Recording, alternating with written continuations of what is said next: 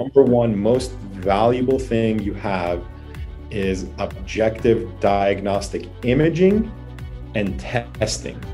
Because even a doctor's opinion, SOAP notes, it could still be subjective. The Concussion Center proudly presents Talk-N-Headz, a podcast based on all things related to head injuries. This is not just a show about concussion. In this series, we take an in depth look at the brain and its function specifically after there is trauma.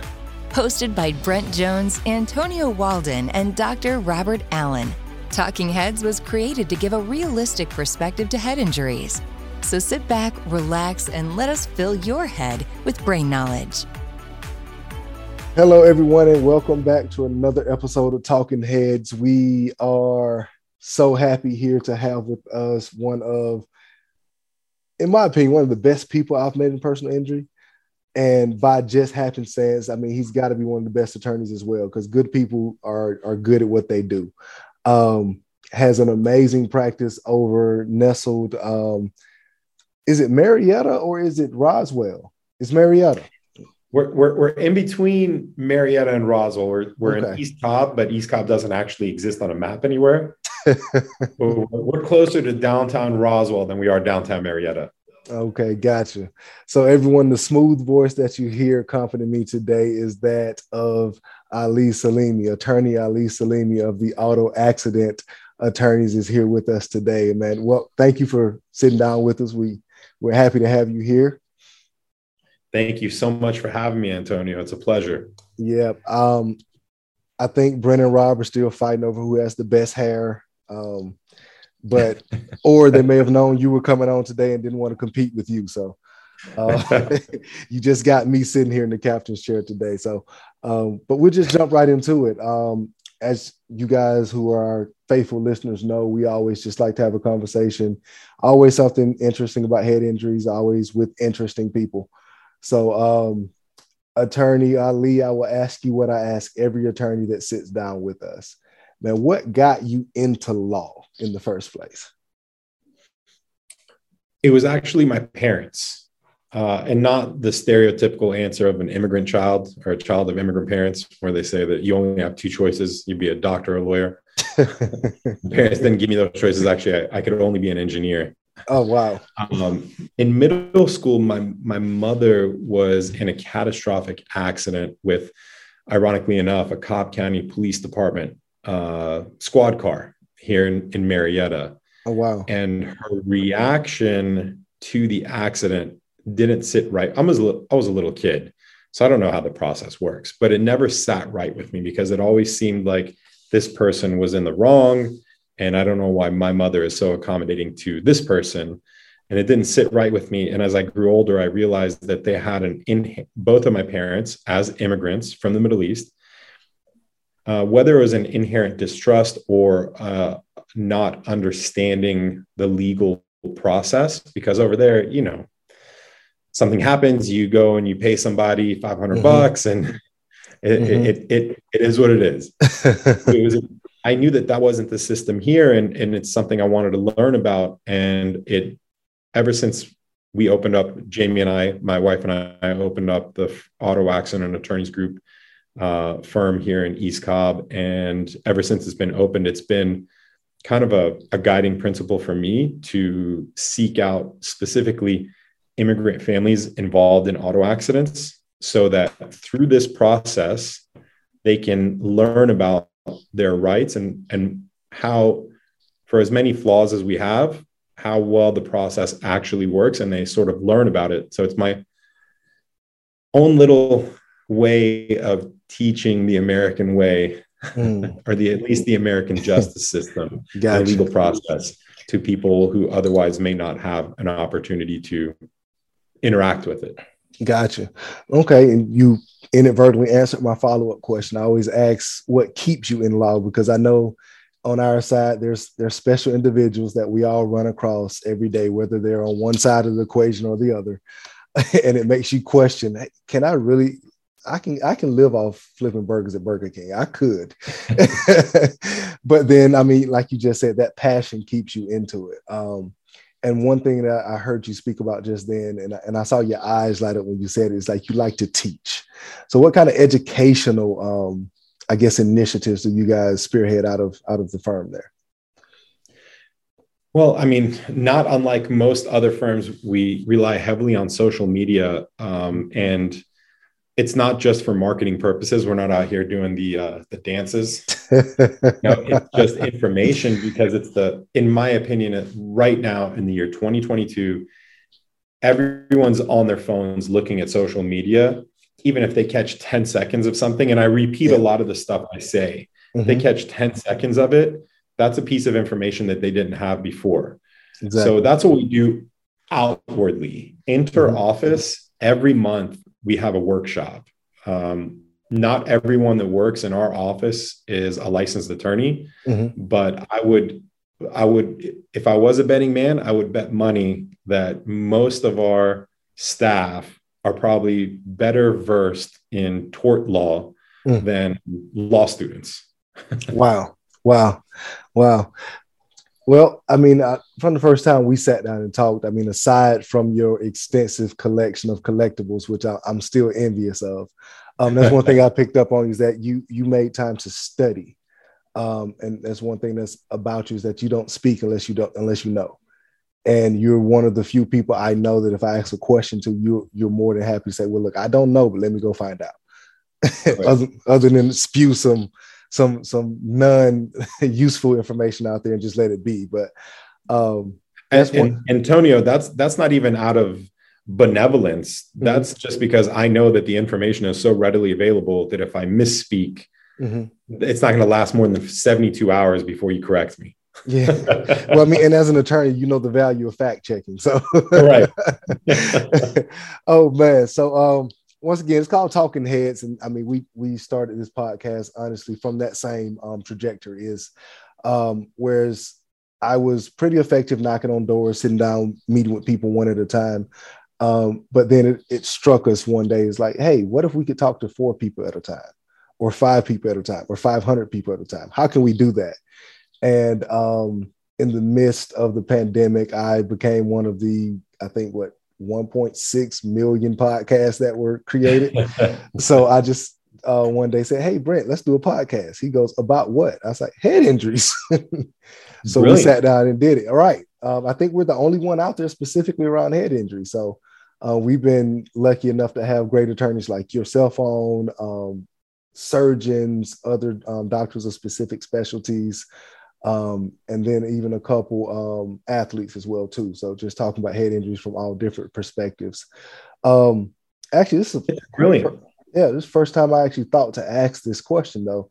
But do you remember the first case where you had a head injury that you included in the case?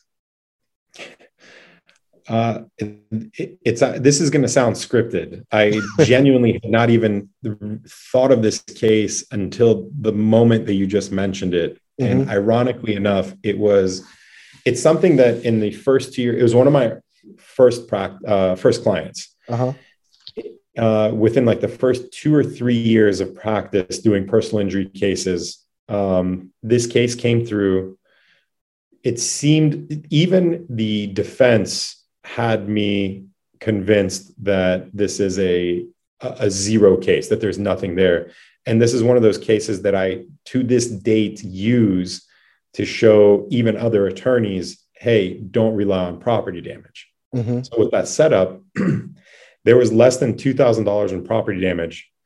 Um, very, very minor. Uh, when this podcast is over, actually, if you remind me, I'll share you pictures. It's okay. still in the case file of the property damage. But we had a an MTBI, a minor traumatic brain injury mm-hmm. diagnosis. and I know that probably for some of the listeners, an, an MTBI seems that seems ironic in and of itself. How do you have a traumatic brain injury that's minor? So we have them. Right. Uh, and this is a case where there was literally a zero dollar offer on the table. And not, forgive me, listeners, I'm a plaintiff's attorney. I'm not in medicine. I can't help heal anyone. My only objective as, as other plaintiff's attorney is to retain the highest possible compensatory damages available. Mm-hmm. Uh, this was a zero dollar case offer. We got a really, really good diagnosis on the TBI case. It was a concussion center case.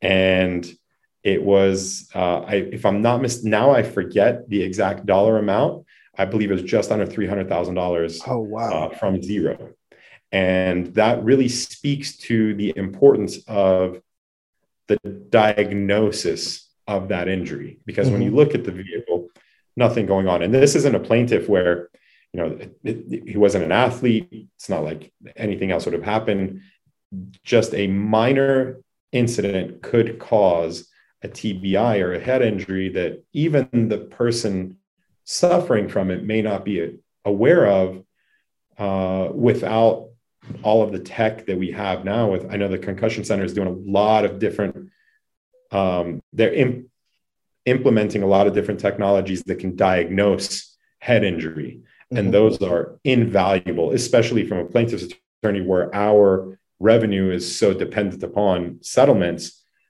the diagnosis and the diagnostic testing is absolutely priceless for us. Gotcha. Well, I mean, and in that in that line, um, with it being so important, why do you think it took so long for head injuries to move to the forefront or to get the get the attention that they've been getting for the last few years when it comes to personal injury? I think it's an it's just a learning curve. Mm-hmm. I mean, um, I don't know how many of your listeners remember Junior Seau at the Chargers, but mm-hmm. um, that you know, I, I, remember him in my young adult age. The, mm-hmm. the guy was still playing. Yep. And it was even in at that time, when I look back now, the information we have about traumatic brain injury versus man, I wish I could Google it really quickly. The Joe Rogan podcast has a young Jamie that he just researches things. Uh-huh. I, I, don't, I don't know the year where Junior Seau took his own life, but he, if you remember, he he shot himself in the chest so that, and he has his left head. a note because he wanted medical professionals to to look at his brain. Um, that was not that long ago. So I'd May, say May second, two thousand twelve. 2012. Mm-hmm. That's 10 years ago. Wow, almost to the date, May right. of 2012. Yep. So for 10 years, that's not a long time at all. And mm-hmm. and at that time, this this guy, God forgive me, I, I hope I'm not speaking ill, but he he committed suicide mm-hmm. so that he could present his brain to the medical community to be like, hey, something, nobody is out here talking about this. Right. Something is going on. I'm, I'm not right. I know me. Mm-hmm. I'm not right, but I'm not a medical professional. I need you guys to figure it out. So I'd say as far as is coming around, um, you know, it it's just the learning curve, in my opinion. And yeah. I think the more people, one of the, I don't know if you want to say fortunate or unfortunate circumstances, but wherever there is money to be made, technology will advance in that sector. Oh, so wow, yeah. In in this area, we, we're clear. I just told you about a case that had less than two thousand dollars in property damage, and it settled mm-hmm. for nearly three hundred thousand uh, dollars without even going in before a jury.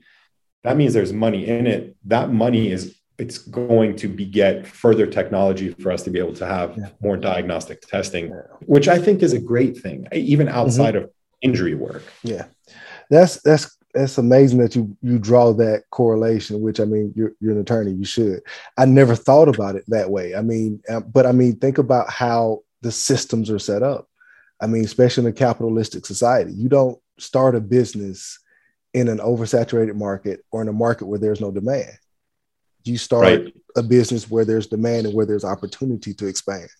So yeah, that's exactly. you're absolutely right. I mean, and the um, correlation between athlete athletics and car injuries. I mean, the body goes through similar traumas in both of those. The only difference is in athletics, you have equipment that's supposed to lessen the trauma, but in a car accident, right. you don't. Um, and it took a took a little bit of time for that correlation to be accepted, which um, I'm quite sure you're still seeing some some pushback on um, some of the newer things and some of the newer findings that are coming out. Um, so what do you do when the when the other side doesn't fully understand or grasp what you're trying to convey to them with with something like around a head injury or something around something that can't be seen on an MRI or on a scan? That is where the technology for the diagnostic testing really mm-hmm. comes into play. luckily, I, I say this to potential clients that want to retain not just our firm, but any mm-hmm. plaintiff's mm-hmm. firm. I say, look, we're, we're not medical professionals. We're nothing more than glorified storytellers. The best thing we can do is to explain to a third party what has happened to you. And the best way that any plaintiff's attorney to, can explain what happened to a particular person, what subjectively happened to one person, that you have to explain to an objective third party. Uh-huh. number one most valuable thing you have is objective diagnostic imaging and testing. Because even a doctor's opinion, SOAP notes, it could still be subjective. Mm-hmm. diagnostic testing, that's that's nothing but objectivity. So as long as we have demonstrative evidence through objective diagnostic testing of a particular type of injury, it really makes our job easier. Makes total sense. Um, and I'm glad that it's becoming more accepted um, because, like you said, even with just somebody's opinion, um, mm-hmm. unless you can put that data next to it, unless you can put a graph or a chart next to it that people can look at mm-hmm. and say, oh, wow, that's normal and that's abnormal, and your client is there, then that makes it a lot easier when when you are telling that story.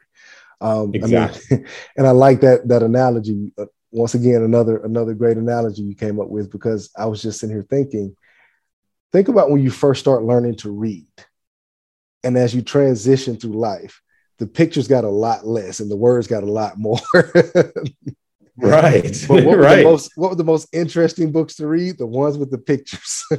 yeah. so I mean, even now we're we're more inclined to grasp what the idea you're trying to get across when there's a picture that can illustrate it. And that's it's invaluable. Right. Absolutely invaluable. Right. So what what do you think needs to to happen in order for the trajectory we've seen the attention of um, TBIs getting for that to continue? Or do you think it will continue? Well, um, speaking just in terms of personal injury cases, I think that uh, a broader education of plaintiffs' attorneys mm-hmm. to understand TBIs as a whole, which I see that's going on. Um, you know, I'm at the turn of every year, I'm always looking at different seminars and conferences. Mm-hmm. And I'd say over the last three to four years, I've been seeing an influx of mm-hmm. TBI specific education conferences yeah. and seminars happening. I think that's positive. And I think that the second part, which we touched on earlier, is, is an actual inevitability because there's money in it. Mm-hmm. I think that the testing, the imaging, uh, the ability to diagnose even sooner, is is coming and i think that the more readily available that is across mm-hmm. the board i think that's going to not just for the personal injury industry but just for the community and society as a whole because i'm i'm only looking at personally you know i'll mm-hmm. be the auto accident attorneys group i'm looking at motor vehicle accidents auto accident right. traumatic brain injuries are I'm I'm so nervous. My kids love pogo sticks. I don't know what pogo sticks made a comeback. I didn't know they did make a comeback. Yeah, I have a six and an eight year old that are just absolutely infatuated with pogo sticks, and it drives me crazy. And I'm constantly telling them that they are not allowed. First off, they love wearing Crocs, uh, and I'm like, you can't jump in Crocs, and you have to have a helmet on. But pogo sticks, rollerblading, biking. We had um, uh, Sonny Bono, mm-hmm. um, and there was another actress that. So many of these, and, and these are high pro. The only reason we know about these because they were famous people, right? And they suffered uh, a head trauma that subjectively mm-hmm. they they themselves. If you think about it, who knows your body better than you? You know right. when you don't feel good. If you have anxiety, if you have a headache, you know. These are people that experienced head trauma that felt well enough subjectively to not even seek medical ass- assistance mm-hmm. and they perished. Yeah. So that, that, goes to show how how dangerous head trauma is. You uh, are you familiar with um, Bob Saget?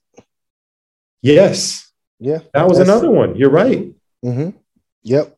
But and, and you say that, and I thought I was being just because I have I have a two year old and it's my first and only. And I thought I was just being the overprotective parent because she loves every morning I go to wake her up, she loves taking her head and banging it up against a pillow. I was like, baby, no, we don't even know how powerful that brain is yet. You can't, you can't hurt it. but I'm glad to have another brother in arms. It's like, no, helmet. uh, yeah, no, I mean that's that's an unfortunate byproduct of uh, what you and I see on a daily basis. Right. Everything becomes a, a threat in the world. You're like, no, no, baby, Man. don't don't do that. And oh, you don't even want to see when I'm driving with her in the car because now I know that there are people driving in cars who have undiagnosed head injuries or may have had, and I'm like, oh, oh thanks, Ali. You just you just drew yeah, no, you're on the right track. it's funny. But yeah, I think we I think we need to keep continue continue to talk about it. I think education needs to continue to be at the forefront um, correct education because like you alluded to earlier there is some some misconceptions out.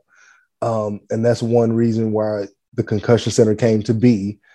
Um, is because we saw that there were a lot of people in this space because there was money to be made. Um, but there, there needed to be a complete picture or complete treatment around it. Um, so we came mm-hmm. we, we built that and um, thanks to supporters like you and the pressure you guys have put on us, we've now brought treatments in house. So we have a cognitive behavioral therapist in house right now.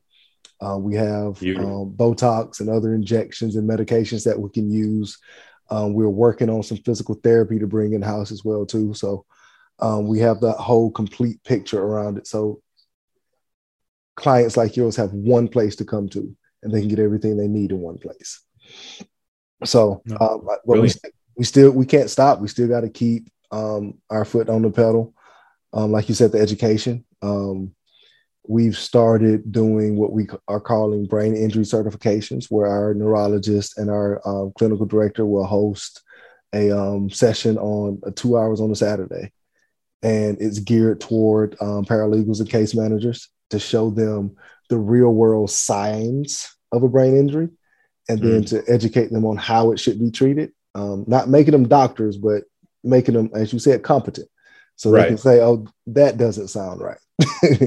um, That's so important because they're they're sort of the front line, especially on injury cases, right? Exactly. Like if it's it's outside of an injury case, it's the patient talking directly to a physician. But in an injury case, the law office and, and all the players in the law office were sort of the front lines Mm-hmm. They they sometimes will tell us things they don't even tell their attending physicians. Oh wow! So I think it's it's really really brilliant that you guys are doing that, and I think it's critical for the legal side so that there are these key words like mm-hmm. if there's a mm-hmm. particular type of symptom be like oh if somebody says this that should be a red flag in your mind make sure that you reach out to uh, uh, this particular specialist or let the patient know to bring that up to their physician right um so before we get out of here, um, I always give the opportunity for um, our guests to plug whatever they want to plug. Um, you can shout out your social media.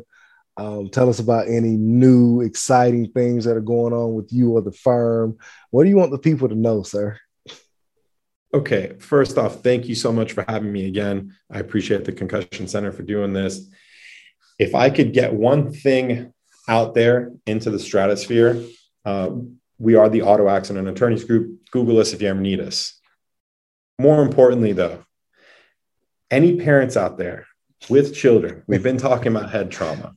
I say this because I'm a father of two young girls, and I had such a difficult time with my first one when she was rear facing. I wanted, when you're driving in the driver's seat and your child is rear facing in the back, you can't see them. You, mm-hmm. We did mm-hmm. the whole mirror thing. You're constantly looking, so you can't wait to turn them around. Mm-hmm. The by far and away the number one auto accident type of collision in America is the rear end collision.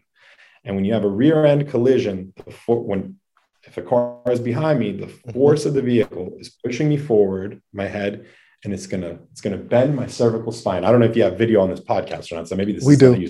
We do. Okay. So the cervical spine here is holding up this big head and it bends back. There's a lot of extension and flexion going on.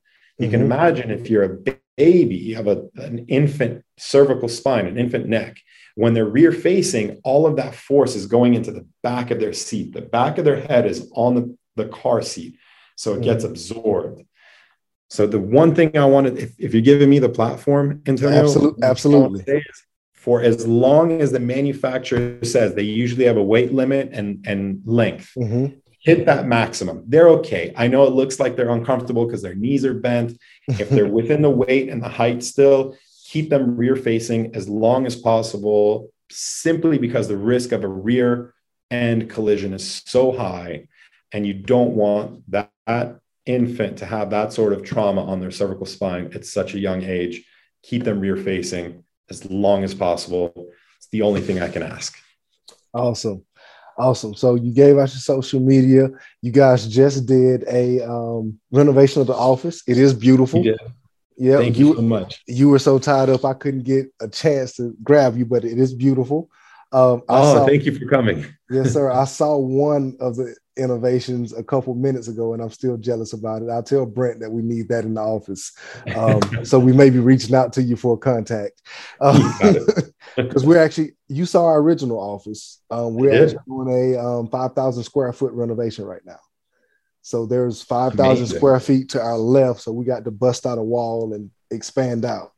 So um, once that's done, we'll we'll have another re-grand opening, invite everybody back out. But um, hopefully by that time, I'll have your contact. We'll have that same apparatus installed.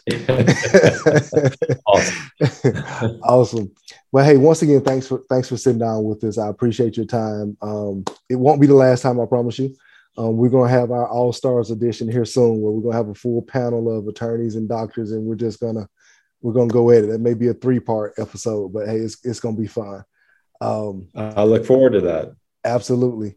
But hey, guys, thanks for tuning in to another episode of Talk-N-Headz. Uh, you've had me, Antonio. I'm gonna go and see what the two hair boys are out here doing. I, I don't know. I don't know. We'll figure it out. Um, but until next time, guys, thanks for letting us fill your head. Thank you for listening to Talk-N-Headz. This podcast has been brought to you by the Concussion Center. We appreciate the opportunity to fill your brain with some new information regarding head injuries. If you have any additional topics you would like us to cover, please reach out to us on our various social media platforms at the Concussion Center or hit us up on our website at concussionctr.com.